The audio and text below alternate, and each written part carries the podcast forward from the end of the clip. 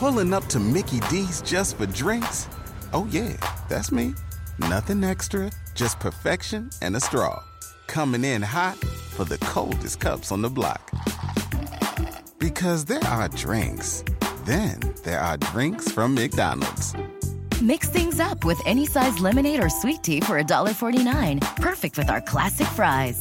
Price and participation may vary, cannot be combined with any other offer. Ba da ba ba ba. Hey everyone, it's Michelle Williams, and I love being able to share my story with you on my podcast, Checking In with Michelle Williams, where my guests and I, we get real as we share the ups and downs of our mental health journeys, and I'd love for you to join me. Hey, it's going to be your church and your turn up.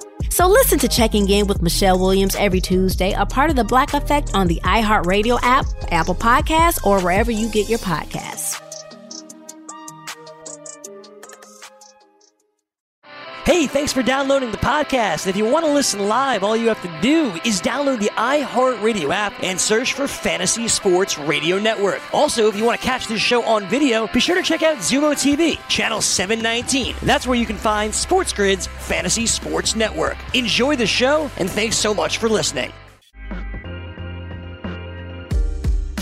Welcome back to the show. Craig and Joe with you on FST here on Sports Grid. Thanks for tuning into our show today. If you want to watch our first show, head on over to YouTube on demand. You can see the first hour of our program in case you missed it. I know a lot of you are watching on some of the live streams over maybe on Xumo TV or Pluto TV, Stirr, or even over on sportsgrid.com. But as soon as our show is over, what we do is like a lot of the new television providers, we're uploading our show to YouTube. So this way you can watch every show on demand. And if you wouldn't like and you do choose to do that, please make sure you like and subscribe to the show. And most importantly, set your notifications to the on button, so the little bell. And just like when I get my phone and I know that the show is uploaded, very easy on my phone. I don't have to be by a TV. I could just hit the play button and check it out. That's how a lot of us are watching TV these days. Hopefully, you are too. And also, you could watch our previous shows where we went through some potential props in you know win totals uh, and also some basically player props for their total yards in 2020 and uh, look, this is a very difficult proposition to do right now in the month of May, considering we still have months until the NFL season. But at least it gives us an early look as to how we view some of the players in 2020. We continue with the quarterbacks today, Joe, and we're going to talk today about Philip Rivers, who will be in Canton, Ohio, I would think. The second his career ends, he'll wait his five years and, and should be, if not a first ballot Hall of Famer, a second. I could care less if the guy is – won a Super Bowl or not. His stats just stack up with all the great quarterbacks really in the history of the NFL. Uh, he's with the Colts this year. It's going to be a different look for him. It will be weird. We've seen Philip Rivers with the Chargers for almost 20 years. Mm-hmm. Uh, his total this year is 409 minus 112. So you're risking $112 to win 100 on the over and the under is is of course the same 4099 that is a number. And with the 0.5 means that there are no pushes. Just in case that you're wondering why they threw 0.5 in there fanduel doesn't want their pushes. I'll have to ask fanduel why they don't want pushes. I'm not sure. Nobody likes uh, pushes. Uh, it's like kissing your sister. Just win or lose. No push. Yeah yeah but sometimes a push is good. It's not a any, anything is better than a loss. So i guess. Anyway um, the uh, the passing yards per year for rivers is pretty staggering yeah 46-15 last year, 43-08 the year before, 45-15 the year before that. And this guy has thrown for 4,000 passing yards in seven straight seasons and doesn't have a damn thing to show for it. He, this guy has won nothing with all of these yards. It is amazing to think all the success that he has had, and virtually the team has never won. So, like, I, I hate to say it, but when Rivers' career is over, I'm going to think of him in two ways: great quarterback, who never won. I mean, yeah, that's well, that's just that's, a fact. Eh, it's the same thing you think about in those late '90s NBA. It's like, well, great players, but they never won. Why? Because he played in the AFC during the Brady Belichick era. The Brady Belichick AFC Patriots championship games did the Chargers go to? Uh, t- at least the one. I remember the one with LT where you know that did not end well when they were fighting after the game and things like that against the Patriots. gotten to that point more. Uh, they should have, but they lost in earlier rounds to the Patriots or other teams. Um, you know they, they've been to nine super bowls 50% of the super bowls basically in the last 20 years were the Patriots. I mean, that is that is just something. Yeah, but, I'm, but I'm, go, I'm willing well, to give him a mulligan right. on that. I'm well, giving them, I'm giving Rivers a mulligan, but why not get to why not play in the championship game? Uh, because unfortunately, some rounds they got ousted early. Look, That- it- well, what does that mean? The guy's won nothing. In the guy's won 10 nothing. Years. it's sad but true. Uh, the one thing I will say though is when you start looking at these historical numbers here, last year 4,600 yards, the year before 43, the year before that 45. Uh, am I crazy or just seem like a giant gimme? This 4,099. well, see, see this this if you watch yesterday's show, this is a good example of the uh, having opinion versus having the data. The Okay. data, the data here is absolutely going to point toward the over. I mean, I I mean, you'd Oh, have yeah. to be crazy to think that it wouldn't. But then again, you can have certainly an opinion that it won't and go against the data, and that is exactly what I would do in this particular situation. Okay, so so what's the narrative I am just writing here? I am just not I am not a fan of him at this stage of his career, and I think going from the Chargers to the Colts is going to hurt him. Um, and I am not confident that he will stay healthy for a whole season. And I saw with my own eyes, despite the numbers, which are impossible to ignore, they are there. I mean, they are there. I saw a poor quarterback playing last year, and I know that you're chalking a lot of this up to the offensive line Well, maybe matters, that is the the case. The maybe that is the case and and we will look back in january and i will gladly sit here and say hey man like i had this one completely wrong if the Well, case you might be you I- might I not be think- wrong about the age of Philip Rivers and where he's at in his career potentially. You're also looking at a team that's a little different structurally because you have I mean they always had Melvin Gordon who had some very good seasons there. Austin Ekeler had a very good season last year with the they've Chargers. always had talent there man They've had ta- they've always had talent there, but I'm looking right now at the talent he's going into. They took Jonathan Taylor, they have Marlon Mack, so they have more than one running back there. Um, they're looking at the wide receiver core, and maybe they're thinking to themselves, "I'm trying to write the negative narrative of the under here." well you have to play both two sides running yeah you have to do that which You have to is okay. sides. T.Y. Hilton, maybe T.Y.'s done, maybe. Uh, maybe Pittman and Parris Campbell aren't ready to take that next step. Maybe those are guys that um, maybe FanDuel doesn't feel like there's enough potential in those guys in this first year. And yes, it is very difficult most of the time for players to go to a new situation and come together. However, Frank Reich is not new to Philip Rivers. Philip Rivers and Frank Reich worked together when he was with the Chargers. So the verbiage is the same. A lot of the play calling, uh, the cadences are the same. A lot of the when when you're walking in structurally to a place where you're not learning a whole different verbiage and a whole different kind of playbook, that is a lot easier. And Philip Rivers, I think, is kind of like Tom Brady, ready for a new challenge. But the fact that he's worked with the OC before, he's worked with Frank Reich before, th- that is a huge difference as opposed to walking into something completely blind, which is basically what Tom Brady's doing with Bruce Arians. That is a completely new situation and environment for Tom Brady. Whereas I look at Philip Rivers and I'm thinking to myself, okay, well, Frank Reich and him know exactly what they're going to do. This is going to be really good. He knows Philip Rivers' strengths. They've worked together in San Diego. So you're picking up Philip Rivers and man, I find it hard to believe that as long as he's playing 16 games, he doesn't go over this number. And I, I think the narrative would have to be that he doesn't get enough out of the wide receiving core and they just run the football a ton behind that great offensive line. But you know what? I don't know, man. That same offensive line a couple years ago was in the playoffs with Andrew Luck throwing the ball all over the place. So, man, for me, I think this is an easy over, and I think people might be overthinking this. yeah So, did I sell you I'll- on the other nuggets about No, Frank no, Reich and no, the it's just- familiarity? listen, yeah, yeah, look, I, I, you, you watch me, you do the shows with me. You know that if Every I have an opinion, if I don't have an opinion, I'll tell you that I pass. Well, I think it's good when we have opposite opinions because I don't think and- you're wrong in have in your opinion. Well, it's not. Listen, you, you have to have an opinion. My opinion is that Philip Rivers is done, and my opinion is that the wheels are going to fall off, and this is going to be it. And this is going to be, uh, as uh, Brett was discussing with me yesterday, essentially Tony Parker. I'm going to use Brett's words here. Tony, or not his words, but just kind of how example. Okay. Tony Parker's season in Charlotte, which I was I was not all that aware of, but essentially uh, this is a guy that I think is finished, and I think that it's going to end very badly there, and I think it was a bad move by the Colts, and I, I just didn't like what I saw last year at all, Fair enough. at all. Well, it's hard when you're. it's hard when uh, you got three guys on top of you as soon as you hike the football. It's hard mentally. but it's he's hard just physically. very old at this point, and He and I and I don't want to be on the end of the old guy. I No, but but I think when you take the old guy and you put him in front of the best offensive line in football, the the huge swing from 32nd to first, I just think you have to respect that a little bit more. And even if he's quote done, is he done to the extent that he's not getting 4,000 yards? I mean, when's the last season he did? I don't think so. I don't think he's going to play the whole season. The other thing too okay. is that offensive line are are fickle from year to year, and at the end of the season, if we look back, and say, "Oh, but two two guys on the Colts offensive line got hurt and we're out for the year." Look, injuries can always kill these things. We right, all... but that's not going to be an excuse for Rivers for me. I'm going to say, well, you know, I mean, if that's what you were counting on, a great offensive line for this guy to be successful, then it was a bad bet because I just I don't think that he can survive either way. I'm just again, I'm a big fan of his. I just said at the beginning, he's a Hall of Famer for sure. I think it's over. I, I think that this was a poor move. I think that he puts a Flacco year up like Flacco did last year. I think he's out after a few games. I don't think he makes it through the season. But again, the data speaks otherwise because you're right. If he plays 16 games, he's going over the total. No question. Well, I wanted to see real quick what that number is divided out over 16. Just curious what that average passing.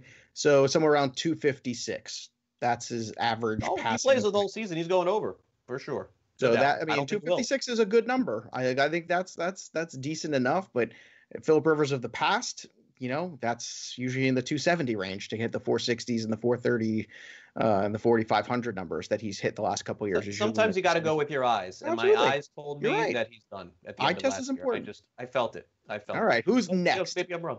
Uh, Sam Darnold, uh, his total with the Jets is 3024, and that's the over under there. He threw for uh, 30 24 last year in 13 games. He threw for 2865 the year before that. This number is so low. I mean, my gosh, this number is just so low that they're telling you something else in this narrative. Don't you think? That he's going to get hurt? That he's either if he plays 16 hurt? games, he is definitely going over this total. But I guess that, I guess you cannot count on him being healthy. I mean, I guess. Or or do they do they count on him sputtering out? It's one of those two things. Sucks. So wow, I guess I guess here you go. You have to make a choice now. Do you want to bet on Sam Darnold having a good 16 game season, winning seven games or something like that? Or do you want to bet on the Jets being terrible? Uh, maybe another injury, maybe some fallout, maybe, you know, him regression. I want to pass.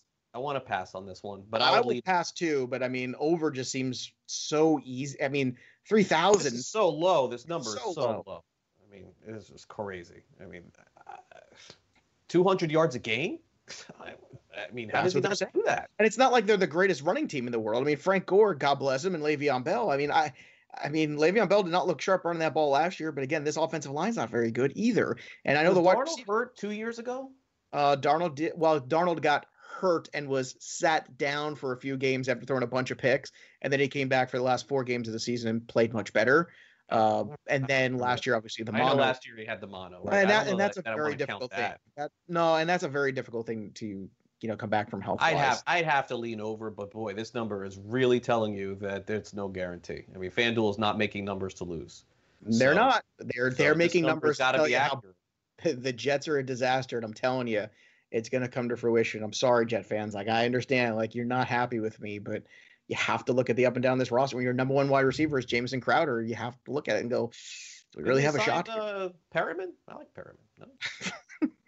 He was good that, last. That's where what uh, two games he was good. He was I thought okay. he was pretty good. He'll probably be a bust, but I thought he was pretty good at the end of last uh, year. All right. Uh, speaking of the Jets, coming up next, we're going to touch on their uh, running back from last year, Le'Veon Bell. We're going to go through his totals and also Miles Sanders. Really interesting one on Miles Sanders from the Philadelphia Eagles. Uh, and and kind of what we think of his season. So we'll do that coming up next, right here on Fantasy Sports Today on Sports Grid. Also, Matt Sells will join us coming up as we hit on the big NASCAR race coming up this weekend. We'll be right back. Don't go away.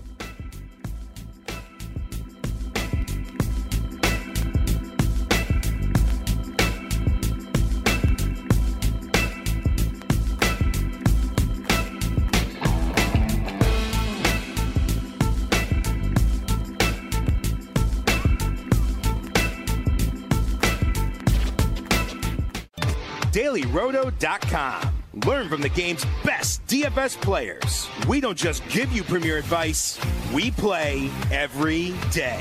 All major sports, all year round, we never stop. Industry leading DFS tools and custom projections. And now, the dailyroto.com optimizer. In minutes, build and optimize lineups for cash games and tourneys. Learn from the game's best DFS players. Join dailyroto.com. Hey everyone, it's Michelle Williams, and I love being able to share my story with you on my podcast, Checking In with Michelle Williams, where my guests and I get real as we share the ups and downs of our mental health journeys, and I'd love for you to join me.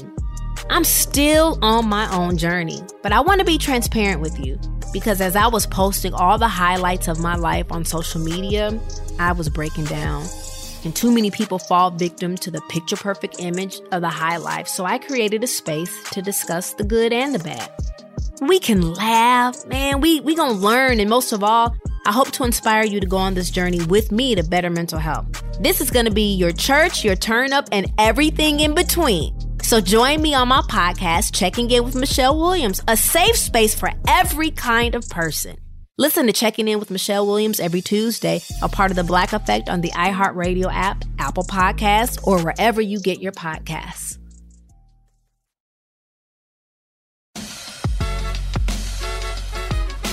Welcome back as we dive back into some NFL props here for the 2020 football season. By the way, these are all courtesy of uh, the FanDuel Sportsbook, which you can catch online. Make sure that you catch all of that, and uh, certainly we'll be previewing the football season if uh, if the baseball season doesn't happen. But we're hopeful in the next couple of weeks that I can stop doing this and start getting back to some baseball. But since we are on it, uh, let's go back to the Jets here. And today we're going to look at two running backs in the NFL. The first one and his 2020 player prop. Keep in mind these are all things you can bet. I'm not doing uh, betting that's not actionable on this show and just making up stuff. You can go over to the FanDuel Sportsbook.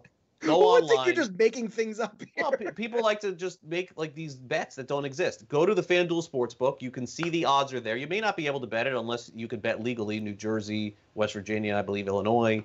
Uh, but wherever the, the FanDuel Sportsbook is legal, you can bet it. And even if you don't want to bet it and you just want to look at the odds, just pop on your phone, just Google FanDuel Sportsbook. It'll come right up. You can check it out. Le'Veon Bell, wow. Uh, I thought he was a massive disappointment last year, and then I forgot. Yeah, he caught a lot of passes and got some receiving yards and scored some touchdowns too. So he graded out well in fantasy, boy. But you got to be a little bit worried, I think, Little. with what could be coming here. Um, the over under for his combined yards is really low 1299 and a half and minus 112 to win 100 so for those of you who don't understand betting we'll explain it to you you're risking $112 to win 100 on this uh, the uh, under is uh, also 1299 and a half as you would expect. Last year his total yards simply plummeted down to 1250 again he missed a little bit of time last year too. If he didn't he would have went over the total for 2020 for sure.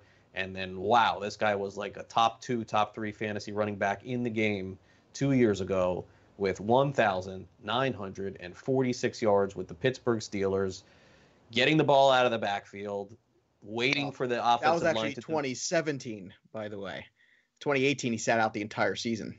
Oh, 2018 he sat out. I'm sorry. So just just for clarity. No, just for just for clarity for the people looking. You're right. I forgot about that. I think 2017 should be an enormous distant memory for you. Nobody should be taking forgot he sat out Pittsburgh. Uh, well, those of us who had him in fantasy did not forget. Trust me. So anyone who had a share of Le'Veon Bell in 2017 remembers. Now Oh, I excuse me, now I remember remember that it's very well. here. Yeah, but But, but, um, in but in all 2017. the graphic is correct. I'm wrong. So he rushed for uh, 1946 two uh, three years ago. 2019 last year it went down to um, 1250. You know, I I'm a big fan of Bell.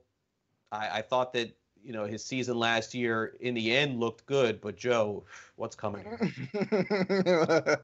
well, do not think of the Jets offense like you think of the Pittsburgh Steelers offense, first of all. So take take those old 2017 numbers, throw them away. They mean absolutely nothing here. This is not Ben Roethlisberger. This is not the Steelers offense. This is not the Steelers wide receiving core that had Antonio Brown and Juju Smith-Schuster, and those were the guys around when Le'Veon Bell was doing what he was doing back in 2017, going for almost 2,000 all-purpose yards. That does not exist anymore. So last year's 1250 altogether is a little bit more, I think, reasonable. Now, you can make the argument had Darnold played more games, this is probably closer to 13 or maybe 1400 all-purpose yards because Le'Veon Bell's game is catching passes out of the backfield. Le'Veon Bell is an all-purpose running back. My concern is now with Frank Gore there, you know, do they take a little even more mileage off Le'Veon Bell with some of those first down runs or some things like that? And man, it just it really kind of frustrates me that Frank Gore presence there right now. And you are very astute in saying, you know, look at the shelf life of running backs. And if you're looking at his the shelf life, so low though. My God, his number's so, so low, low. but his age is up. He's in a way worse scenario offensively. And how many games are the the the Jets going to have leads in? I don't think a lot. So the rushing yards is what concerns he me, not lot the of receiving. passes out of the backfield last year too. The Got a lot of receiving yards don't concern me. It's the rushing yards to get to this total that do. So how many I- rushing yards would you project him to get? Uh. I'm thinking he's somewhere around 800 and probably somewhere around 500 in terms. So I think he's right around the 13. I really do. This is why I would stay away from this number personally because I think Le'Veon Bell can get 13 and the Jets narrative that I had can still play out quite easily because look, they were terrible last year and he's at 1250. So really, uh, two more games from Sam Darnold, and it's probably better than what it was. He was playing with third string quarterbacks for a couple weeks. I mean, it was just it was a complete He had- disaster. He had, like a couple games, like ten catches, twenty yards, like some crazy It's stuff. not, again, it's not the receiving that's my concern. It's the rushing yards getting to that that total all purpose where that's my concern because I think Le'Veon Bell is going to have to eat a ton in the receiving game for them to because they don't have a lot of receivers. I think you're going to Yeah. see Le'Veon Bell lining up in the slot. I think you're going to see would a either lot be over do a lot of stuff. or pass for me. I could not. I could not go under the. I'm gonna digits. I'm gonna go I'm gonna go pass. I just I just don't want to get involved there with this one because I think it's spot on.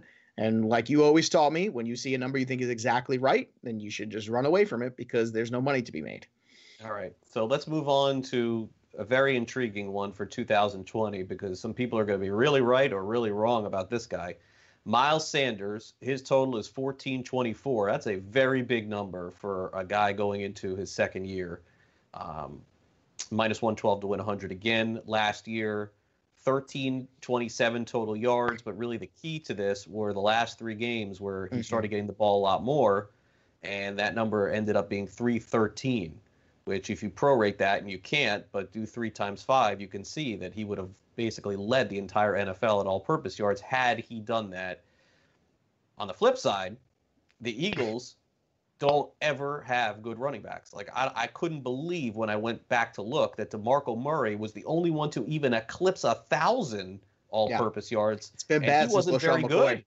Since LeSean McCoy was the last one to be good with the Eagles. and we're going before even seven years ago. You're going really far back. I And. Westbrook before that. So, mm-hmm. so here is here is my thing. I could only, I could only go under here. I, I could not bet on Miles Sanders being the best running back in the NFL because if he goes above it, he may be. And I'm not sure that he is. I'm not sure that Philadelphia is ready to just hand this over to him. Last year, I got bit in the preseason reading the reports. Oh, he's the best running back on the field. It didn't matter. I mean, it mattered in the second half. It did. It mattered in the second half when he got the opportunity. And not enough. Not enough for me. I, I don't believe it. I don't think Philadelphia is ever. I don't think that coaching staff is ever going to commit to one guy. I'll tell well, look, you if what. Boston Scott's still there, it's not like he's he's by himself there. Boston Scott had some some moments last year. I was where you were last year, never wanting to buy into Doug Pederson sticking with a running back because the track record tells you that's not what he does. So I was right there with you. And then I saw a game in the middle of the season uh, before the trade deadline in fantasy. And I, this is a true story. I acquired Miles Sanders and Devin Singletary in three separate leagues. And in all the leagues that I acquired them, all all the three of those teams made the playoffs, and one of them was a championship. And part of it was the success down the stretch of Miles Sanders and Singletary, but really Miles Sanders in the last, I want to say he was like RB five. But then what happened was everybody got frustrated with him. All those people that you said, "Oh, this guy's so good, he's the best guy," and they all got frustrated because the usage wasn't there. So it was an opportunity to buy low, and I'm using this as a cautionary tale for everybody this year with D'Andre Swift, with Jonathan Taylor, with Cam Akers. If these guys don't hit right away, or you don't draft them because of how high they're going, by week six, you should be making offers for them if they're not doing well, because there's a very good chance the second half of the year will be better for these guys than the first half. So instead of wasting the draft capital, or even worse, overpaying for them, wait on them, draft them later, and I think you're in a much better situ- situation. That all aside, 1425 is again it's another number where I think it's spot on. I think it's right there. I would stay away, but if I had to pick one, you say no, you got to pick one. Be a man. I would man up and actually pick the over because I do think Miles Sanders did enough for this offense last year that Doug Pederson has no choice but to basically hand the reins. And I think the fact they didn't bring in a Carlos Hyde this offseason, that they didn't bring in somebody else like that or Devonta Not Freeman, yet. they haven't yet. But until they do, I'm going to say over on this number, which is why you also, and as astutely said yesterday, what? Don't bet this now. There's no It's reason crazy. to. There's no, reason, to. to. But right now, And my if, and if they that did get Leonard Fournette, Mhm. then you'd be miserable betting the over. You'd go, oh, this was a terrible bet. right, So why? absolutely. I, I- look, I the, think the other the other thing with Sanders that concerns me as well, and and this he's not could the be biggest guy. I, and I could be completely wrong on this one too, by the way, is that I'm very hesitant on a guy that a lot of his yardage was picked up on several catches or several carries. Like he had an 80 yard touchdown run, a 60 yard touchdown reception, a He 75 yard touchdown player. run. That's just his. but And, look, he and that may be who he State, is. He may be Kareem Hunt. He may but be. that but that's who he was at, at Penn State, and I I think that's the thing. Like you have to understand if you are a Miles Sanders owner, that some if the games that he doesn't have that one explosive one, it might be underwhelming. But he's going to make up for it in other weeks when he has those explosive runs or those explosive catches, and he is that kind of a player. And that's what makes him, I think, scary to some fantasy owners, but very intriguing to others. I'm more intrigued I, I think him. he's a, he's going to win a championship for people because he'll have those huge weeks, and that's what you want. right here. I just told you Uh, that story. but- You've got into playoffs, one playoff. I, game would lean under. I would, I would, I would, I, I don't know. Just um, I, I, the, the, the data, my right. eyes tell me he's a good player. The data tells me Well, Doug Pederson's track record is very spotty with this, but at a certain point, it's we have to. It's it's kind of like this. This is the, almost the same conversation I remember having with people last year. Where it's like, well, Derrick Henry only had two games where he really had huge things. I'm going to stay away from Derrick Henry because he all of his stuff came in two games. He had some really big runs and some big moments. But I think at a certain point, an organization looks at it and they say, okay, you know what? Are we winning games when Miles Sanders touches the football? Are we winning games when Derrick Henry touches the football? And when the answer inevitably becomes yes, then you have no choice but to basically surrender to that notion. And it is very difficult. And I agree with you. Doug Pederson does not make me feel warm and fuzzy. It's why I drafted zero shares of Miles Sanders last year because I did not trust Miles Sanders and Doug Pederson together. And I said, this is going to be a disaster for six weeks. I'm not going to deal with this. Maybe he'll be better, but this is the whole point. The whole point is going into this year. I think this year is the realization there that he is the guy, he is the best guy. Yeah, Boston Scott's going to have some moments, and that's fine. It's going to be frustrating some weeks. You take the explosiveness, you take what you saw in the second half of last year because Eagles were a playoff team and they are a relevant team. And if they're going to compete, Miles Sanders has to touch the football. He is their best offensive weapon, period. It's Carson Wentz and it's Miles Sanders. It is not Alshon Jeffery. It is not DeSean Jackson. It's not the other host of wide receivers we talked about yesterday. That well, it may be. I think it will end up being Reagor. uh, it, I hope so, but I don't so. think you can count on that. And that's my that's my one He'll pick. be. A, I'll be a big fan of his going into the season. But uh, when we get there, when we get to the draft season Wow. in a couple of months. don't worry, I, right, I, uh, I won't send you a black book before July fourth. I promise. All right, I look forward to that. uh, I'm looking forward to uh, PitchCon coming up this weekend. You can catch me and a lot of other people talking some fantasy baseball, hopefully with some resolution on the season. Nick Pollack is going to join us from Pitcher List coming up next, and then we'll check in with Matt Sells from Fantasy Alarm. Big NASCAR circuit coming up this weekend on Sunday. He's been rock solid with uh, his discussions on who may win these races. Those of you who want to bet it over at FanDuel, you may want to stay tuned. He'll join us as well. We'll be back with more fantasy sports today in just two minutes. Don't away.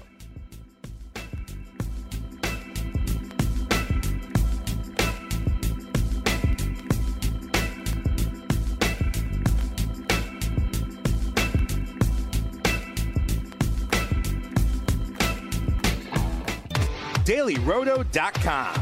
Learn from the game's best DFS players. We don't just give you premier advice, we play every day.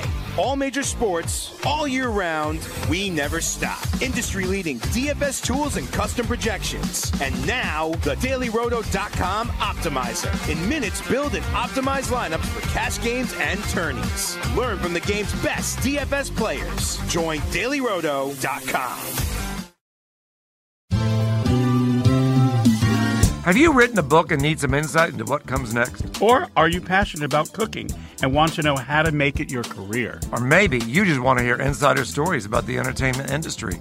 Either way, we've got you covered with the Two Guys from Hollywood podcast. I'm Alan Nevins, a literary agent and talent manager. And I'm Joey Santos, a columnist and celebrity chef. And on our podcast, Two Guys from Hollywood, we bring our expertise to the table with, of course, delicious cocktails and all kinds of recipes for you to try at home. So grab a drink and join us. We've got a wide range of celebrity guests and Hollywood insiders to discuss pop culture, publishing, and entertainment. And we'll provide you with an unfiltered and sometimes brutally honest show about Hollywood. As we like to say, we don't dish, we serve. Listen and follow Two Guys from Hollywood on the iHeartRadio app, Apple Podcasts, or wherever you listen to podcasts. We'll talk at you soon.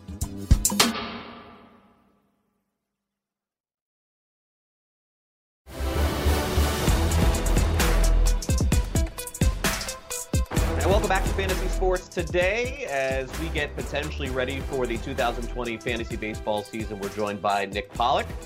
And Nick, of course, has a big event coming up this weekend. Pitcher List, of course, is how you can follow them on Twitter. They do a great job breaking down pitchers, breaking down fantasy. And it'll be a lot of fun to have this discussion about the event and also the upcoming season as we get closer, I believe, to it. Nick, thanks for coming on Fantasy Sports today. What's going on? Uh, What is happening? Thanks so much for having me here today. All right, uh, Nick. So before we get to uh, PitchCon coming up this weekend, I know I'll be participating in that. I know it's uh, it's certainly going to get a lot of great minds in the fantasy baseball industry together. But before we get everyone together, we got to take a little bit of a look back here. The last few months for you, what has it been like not having fantasy, not having baseball? Has it been easy? Has it been difficult? What have you been doing with all of this time? Yeah, this is this is really weird. um, Yep. I mean, we we've been doing a lot of things in the back end of Pitcher List. Like we have a lot of things that we wanted to do for our next iteration next season that we've done done a lot of focus on. But uh, I mean, I've watched some KBO. I've been playing MLB The Show a bit. Uh, I've been trying to. Well, I've been making a dent into like my dream article, which is like a thirty thousand word article talking about everything I look at when I study a pitcher on the hill. Uh, but I mean, it's been weird. It's been so weird, Craig. When will it stop? I mean, hopefully soon. I mean, I'm hopeful that this week that we have some sort of resolution and um, and we have something. But I, I think Right. the interesting part for me, Nick, is just asking different people who play fantasy and who follow the game how they're going to be approaching potentially this half season. I know that you and I chatted briefly about some of the topics to discuss, but inevitably, I think that a lot potentially will end up changing uh, how we view things, how we view pitchers with the what looks like is the designated hitter for the entire league. Mhm. Uh, I mean, I mean, there's so much to really unpack. Has it changed your view? Has it made pitchers better, worse? Yeah, as- as definitely. on? It's it's obviously not a catch-all here. There are certain guys that get elevated, some that might get pushed down a little bit. I mean, I will say this: there's a lot more affecting pitchers here than I think hitters. Hitters, for the most part, unless we're really changing the fields a ton, it's kind of all right. Take what we had for 162 games and have it. Um, I understand maybe if there are some slight elements when it comes to injuries there, but for the most part, we can kind of do that. Uh, with pitchers, though, you have guys with innings limits, for example. So you have like Luke Weaver, who we didn't really expect to go maybe a full eight, 180 or 200. Now he becomes really interesting in a shortened season. Same, of course, with Julio Urias and Jesus Luzardo. And you can make a case also Brandon Woodruff being in there after pitching under 130 innings last season. So there are a lot of these pitchers that all of a sudden say, wait, I thought there were going to be massive headaches for me. I used to call them hipsters, that is headache inducing pitchers that stifled the entire roster just because you didn't know when you'd get those effective innings from them. And now, well, 81 games or so, half a season, maybe then we actually get them for essentially a full season then and they can be really productive for your squads. There's another pitcher there that's Shohei Ohtani that we weren't really expecting a ton of innings from this year. Now, I mean, I, I think a lot of people forget like he was a top 25 starter, 30% strikeout rate, Yeah. fantastic ERA and whip. And I'm so excited to watch Shohei Ohtani just be there through the full year with other pitchers as well. So he certainly gets a much bigger push, even if he's a, a two way player or one way, doesn't matter, or two different players, I should say. Uh, he's still going to benefit your team, I think, more so than we were planning back in March. Um, but there's so many other things too. There's veteran pitchers that actually uh, we maybe put a, um, a price on them, a heavy weight, because they had a ton of innings and we're going to get that volume. Well, now they're not necessarily going to get that volume, but there's certain ones I'd say like Zack Greinke that you might want to push down, but maybe not because he actually is a high IPS guy that is innings per start. So instead Sure. of going Yeah. five and change, he's could easily go seven in a given night and still be on the Astros, which are going to be a winning ball club, much to the chagrin of most of the major league fans. Uh, so there's some discussion to be had there. Um, and obviously with injuries, I don't actually know where I side yet on this. Like you could make two arguments. One, that those that are injury prone, well, there's less time for them to get injured. So we should be in on them then. Or there's the other argument that if they do get injured, they're missing a more significant chunk of the season. And maybe you don't want to risk any sort of problem there. I mean, James Paxton is likely still going to miss games, even though he has a healthy back now. Half of a season, he's probably going to get hurt at some time. Well, Charlie Morton, well, his injuries were at the end of the season normally, and I still think that he can go a full season of three months and actually stay healthy. So there are a lot of moving parts here, but I mean, at the end of the day, it's just really fun to talk about pitching again. And I, I pray that we like in a week, just in a week, that sounds so good that we can actually have right. something down where we can say, cool, this is what it is. This is likely what it means. That would be so great. Yeah, it, it would, and, and hopefully that's the case. But I, I think the question becomes, Nick, is that um, you and Alex and everyone have been involved in a lot of fantasy drafts to this point. Mm-hmm. Uh, do you think that they hold true? Do you think that you should be holding your fantasy teams? Do you think that commissioners should step in and and basically redo all of our drafts? Where are you at on that? That's a great question. Uh, I would say it has to be a league vote. I mean, I personally would redraft all of these because it's just not the same game we drafted with so much uncertainty without knowing, you know, what was going to happen. And I feel that we would all want a new season. We understand now the terms of the agreement.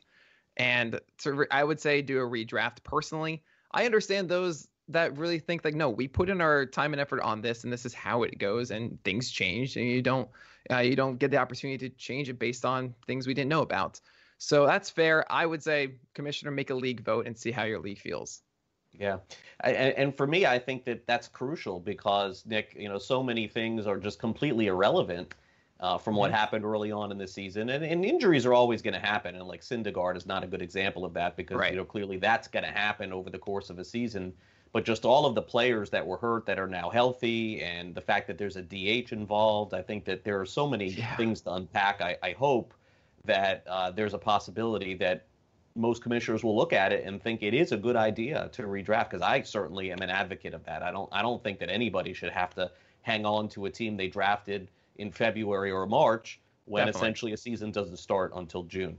Um, so let's talk about PitchCon coming up this weekend. A lot of people are probably learning about this for the first time, watching this right now. How did you come up with the idea? How did you guys put this all together? I know I'll be participating in a conference this weekend, but let's talk about how it happened and the genesis of it. First of all, I can't wait for your presentation. That's such a fantastic. I hope uh, I, I hope I have a good presentation. Oh no. the second that you suggested it to me, um, giving that perspective of saying, "Hey, I'm a you know MLB insider, but I also talk about fantasy in that translation."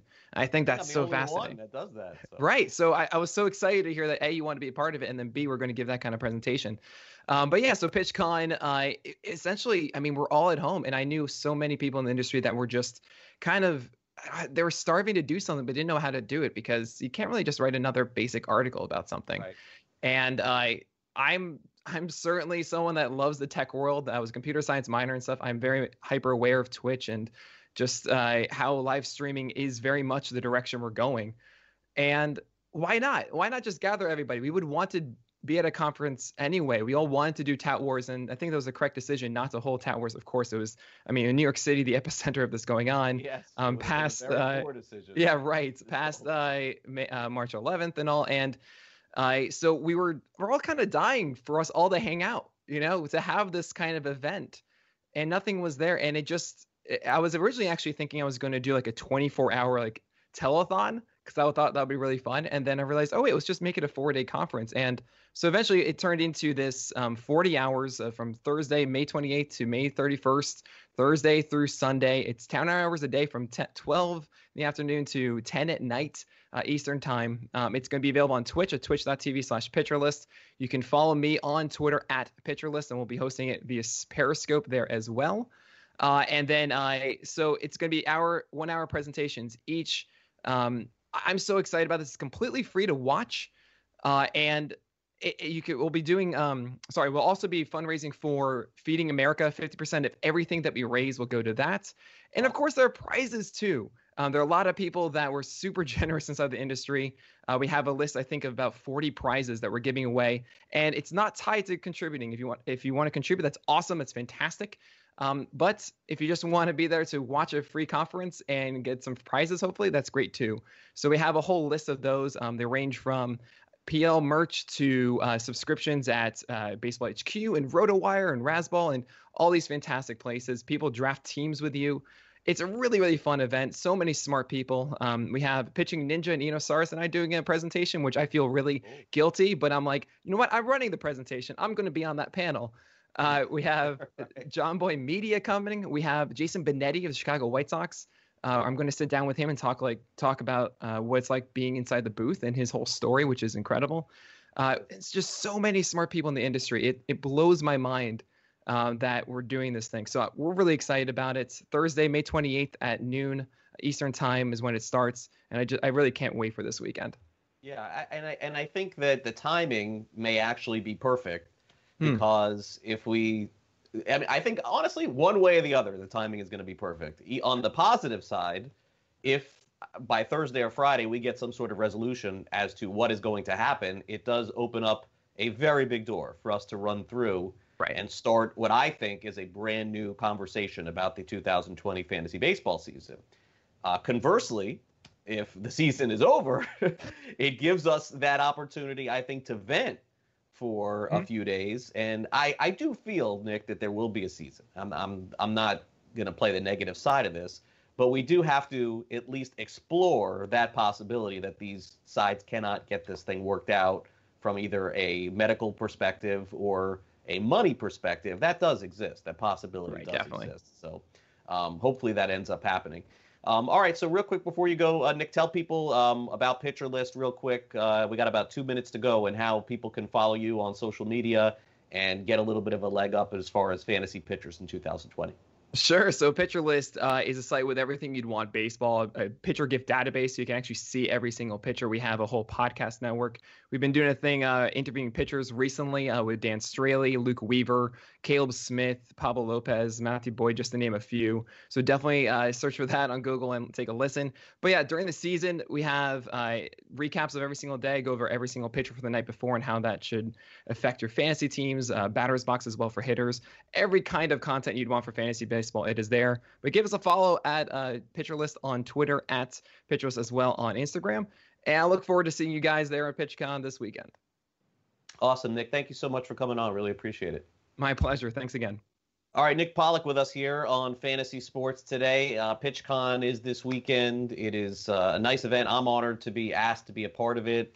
My presentation, if you can call it that, my conversation is probably more uh, along the lines of doing this show and bringing the game of fantasy with a twinge, of course, of reality, of being able to report some of the things that are happening inside the game and having that discussion. Of course, follow at Pitcher List uh, for Nick and Alex and all the great people that are over there doing the job that they do, covering fantasy baseball and especially from a pitching perspective. We'll be back with more fantasy sports today in just a couple of minutes. Joe Pisapia will join us back here on the show as we dive more into the topics of the day. Lots of news to cover. NHL is back and lots of other things happening as well. Don't go away.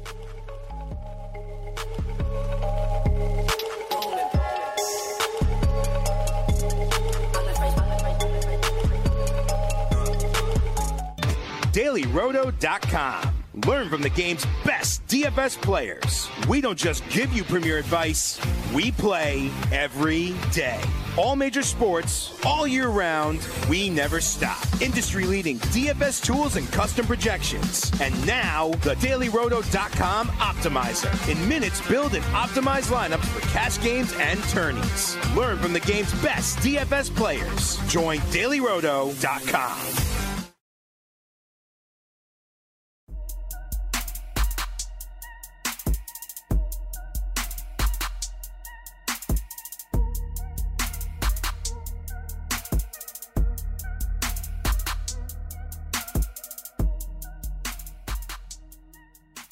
Welcome back to Fantasy Sports today as we have a big race coming up in NASCAR this weekend. We check in with our FST NASCAR guy from Fantasy Alarm. Matt Selz joins us here on the show. As you can see from the great state of Nebraska, the uh, Cornhusker state. Any uh, interesting uh, corn shopping you're doing there, Matt, in uh, quarantine? Uh, not just yet. Um, I don't know when the exact harvest season is for corn. Uh, that might sound a little odd. I've lived out here for like eight, nine years, but I, I don't know when it gets harvested. um, but yeah, no, not a whole lot going on out here in, in quarantine just yet. All right. Well, I was going to say, I mean, listen, it's, a, not a bad gig to just pick corn all day long. You know? Corn's very tasty. I'm a big fan of corn. Oh, corn's corn delicious. over here in Florida. We don't have any corn down here. corn's delicious. I just don't want to shuck it all day. All right. Well, listen, you know, you can't you can't watch NASCAR all day, Matt. You got to do other things with your life too. No offense. All right. Uh, so before we go forward, let's go back to the the big race. Uh, was the Coca Cola the last race? Was that the one, or was there a race since then?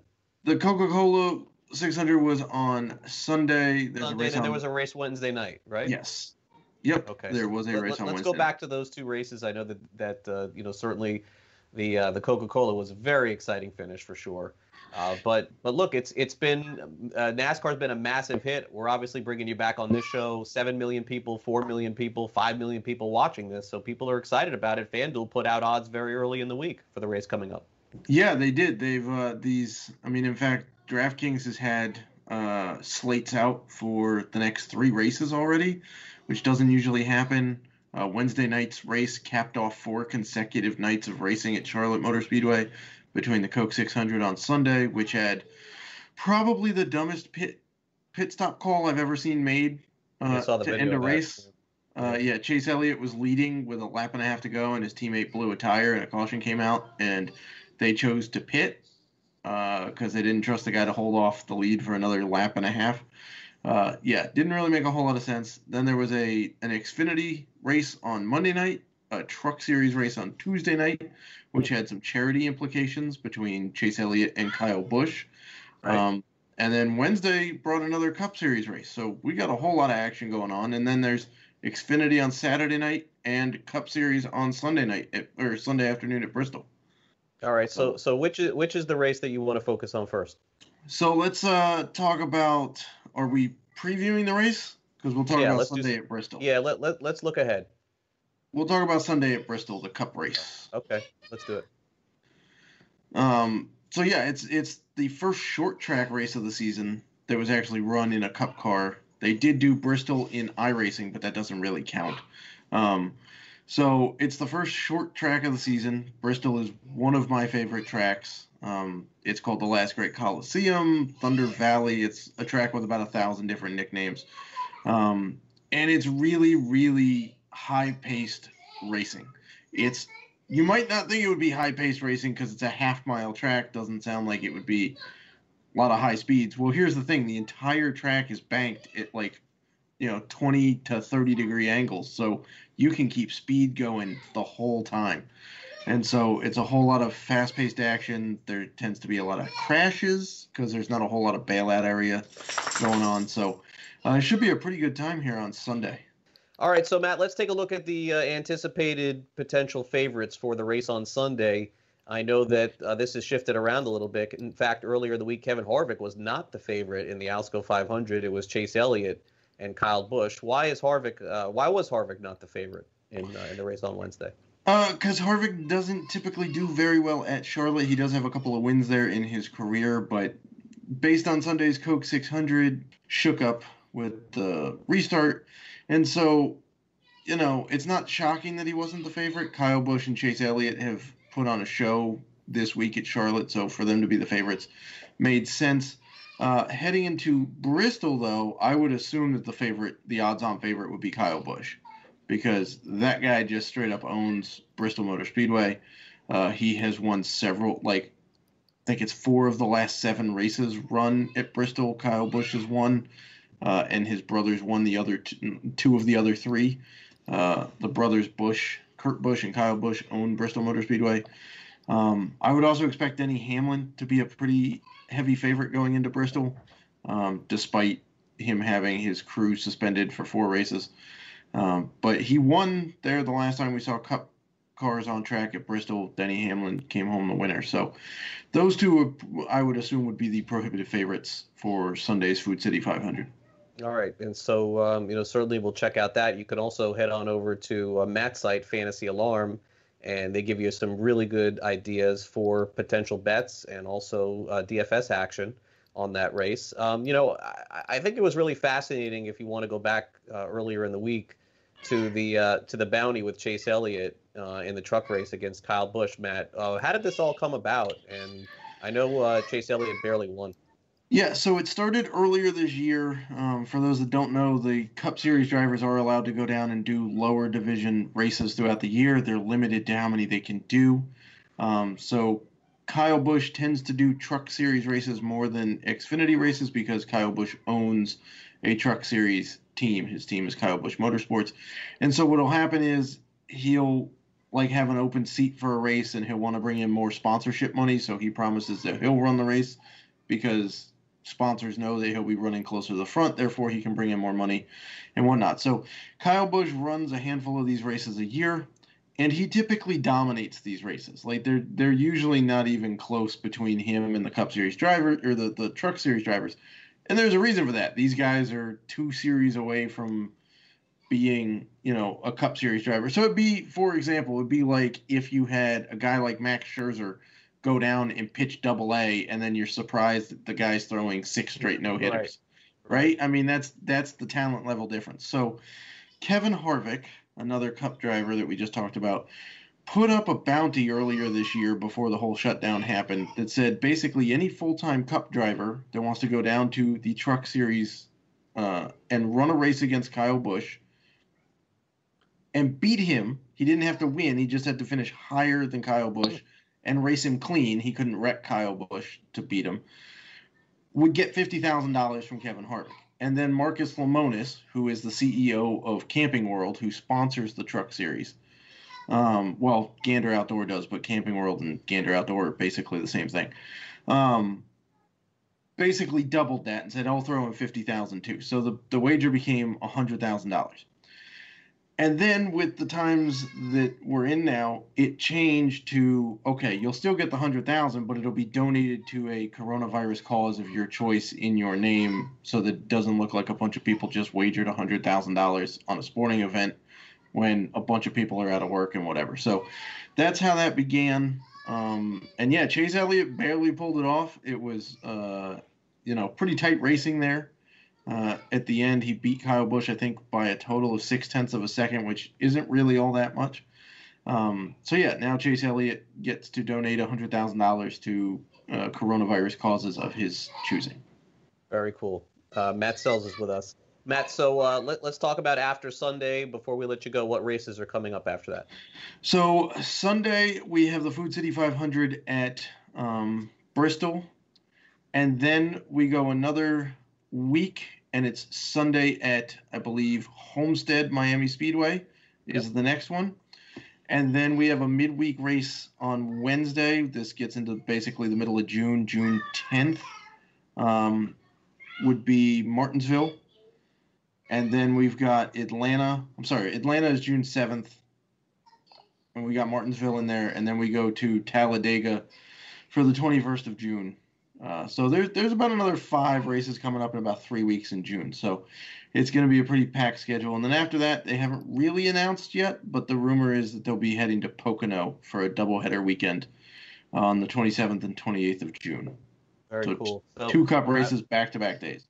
Yeah, I'll uh, I'll look forward to seeing that. And um, and would you say that that thus far even with no fans there, Matt, it's being embraced, I know, from a television perspective, but do you think that it's been more or less for you in your content and doing DFS and looking at it just strictly about racing at this point? Does it really come down to that? Yeah, pretty much. I mean, there's some there's some changes. Obviously, there haven't been any practices, and there's only been one qualifying session for the four races that have already been run. So that changes strategy wise a little bit because it's kind of like luck of the draw, and you don't see the cars on the track before they actually race. Races what they've looked like on track and what they do, uh, you know, at the tracks that they're racing at historically. So it hasn't changed all that much. Um, but DFS wise, DraftKings has gotten wise to the fact that it's the only sport that's happening right now, and they've changed how they value drivers. So that has changed uh, the strategy behind DFS builds for uh, DraftKings. FanDuel, on the other hand, hasn't changed anything. All right, so good. So that's uh that's something to keep an eye on for those of you who are on DraftKings versus FanDuel for sure. You can catch Matt Selz and all his great work, of course, over at Fantasy Alarm and FantasyAlarm.com. And I know Matt, before you go, uh, I mean, we're all kind of waiting here on the baseball season. I know that you're a big baseball fan as well. It's it's got to be frustrating, kind of seeing this back and forth a little bit. I know we just want to have baseball back. It is frustrating. Um, I'm kind of siding with the players. They had an agreement back in April with the owners uh, for prorated pay, and then the owners came back and said, "Well, no, I don't think that's really going to work," and they're trying to take some more money out of guys' pockets. Um, and yeah, I just don't think that's really fair. If you came to an agreement, you all knew what the stakes were when you came to the agreement. You should honor the agreement. Otherwise, like you know, why why should players trust the owners going forward if they're just going to go back on agreements they make? Yeah, it's it's tough. Um, look, there's there's two sides to it for sure, and we're hearing both sides, no doubt about that. All right, thanks Matt for coming on the show. That's Matt Selz right there from Fantasy Alarm, covering NASCAR for us right here on Fantasy Sports Today on Sports Grid. Uh, we will be back, Joe, and I'll be back on tomorrow's edition of the show again, 11 a.m. Uh, Eastern time and we'll get ready to wrap up the week in fantasy sports and reality as well. So make sure you stay tuned and tune in then. Also, don't forget, please like and subscribe to our show. For those of you who are watching over on our YouTube channel, turn your notifications to on every single day and you know, take out your iPad, take out your phone, watch all of our previous segments, everything that we're talking about. We are here for you during this time, especially for those of you who are forced in a situation to stay home. For Matt Selz and Nick Pollack and my co-host Joe Pisapia, I'm Craig Mish. We'll talk to you again tomorrow, 11 a.m. Eastern, right here on Fantasy Sports Today. Have a great day, everybody. See you.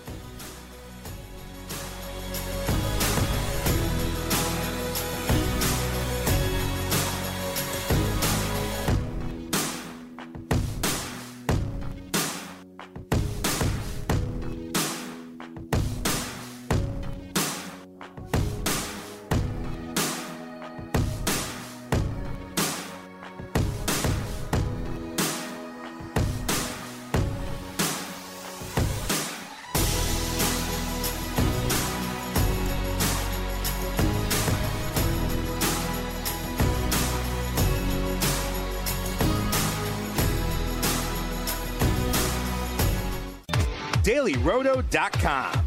Learn from the game's best DFS players. We don't just give you premier advice, we play every day.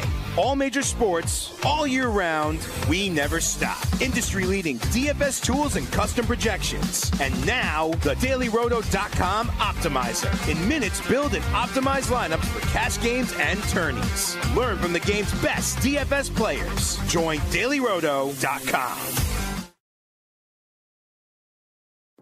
Hey everyone, it's Michelle Williams, and I love being able to share my story with you on my podcast, Checking In with Michelle Williams, where my guests and I, we get real as we share the ups and downs of our mental health journeys, and I'd love for you to join me.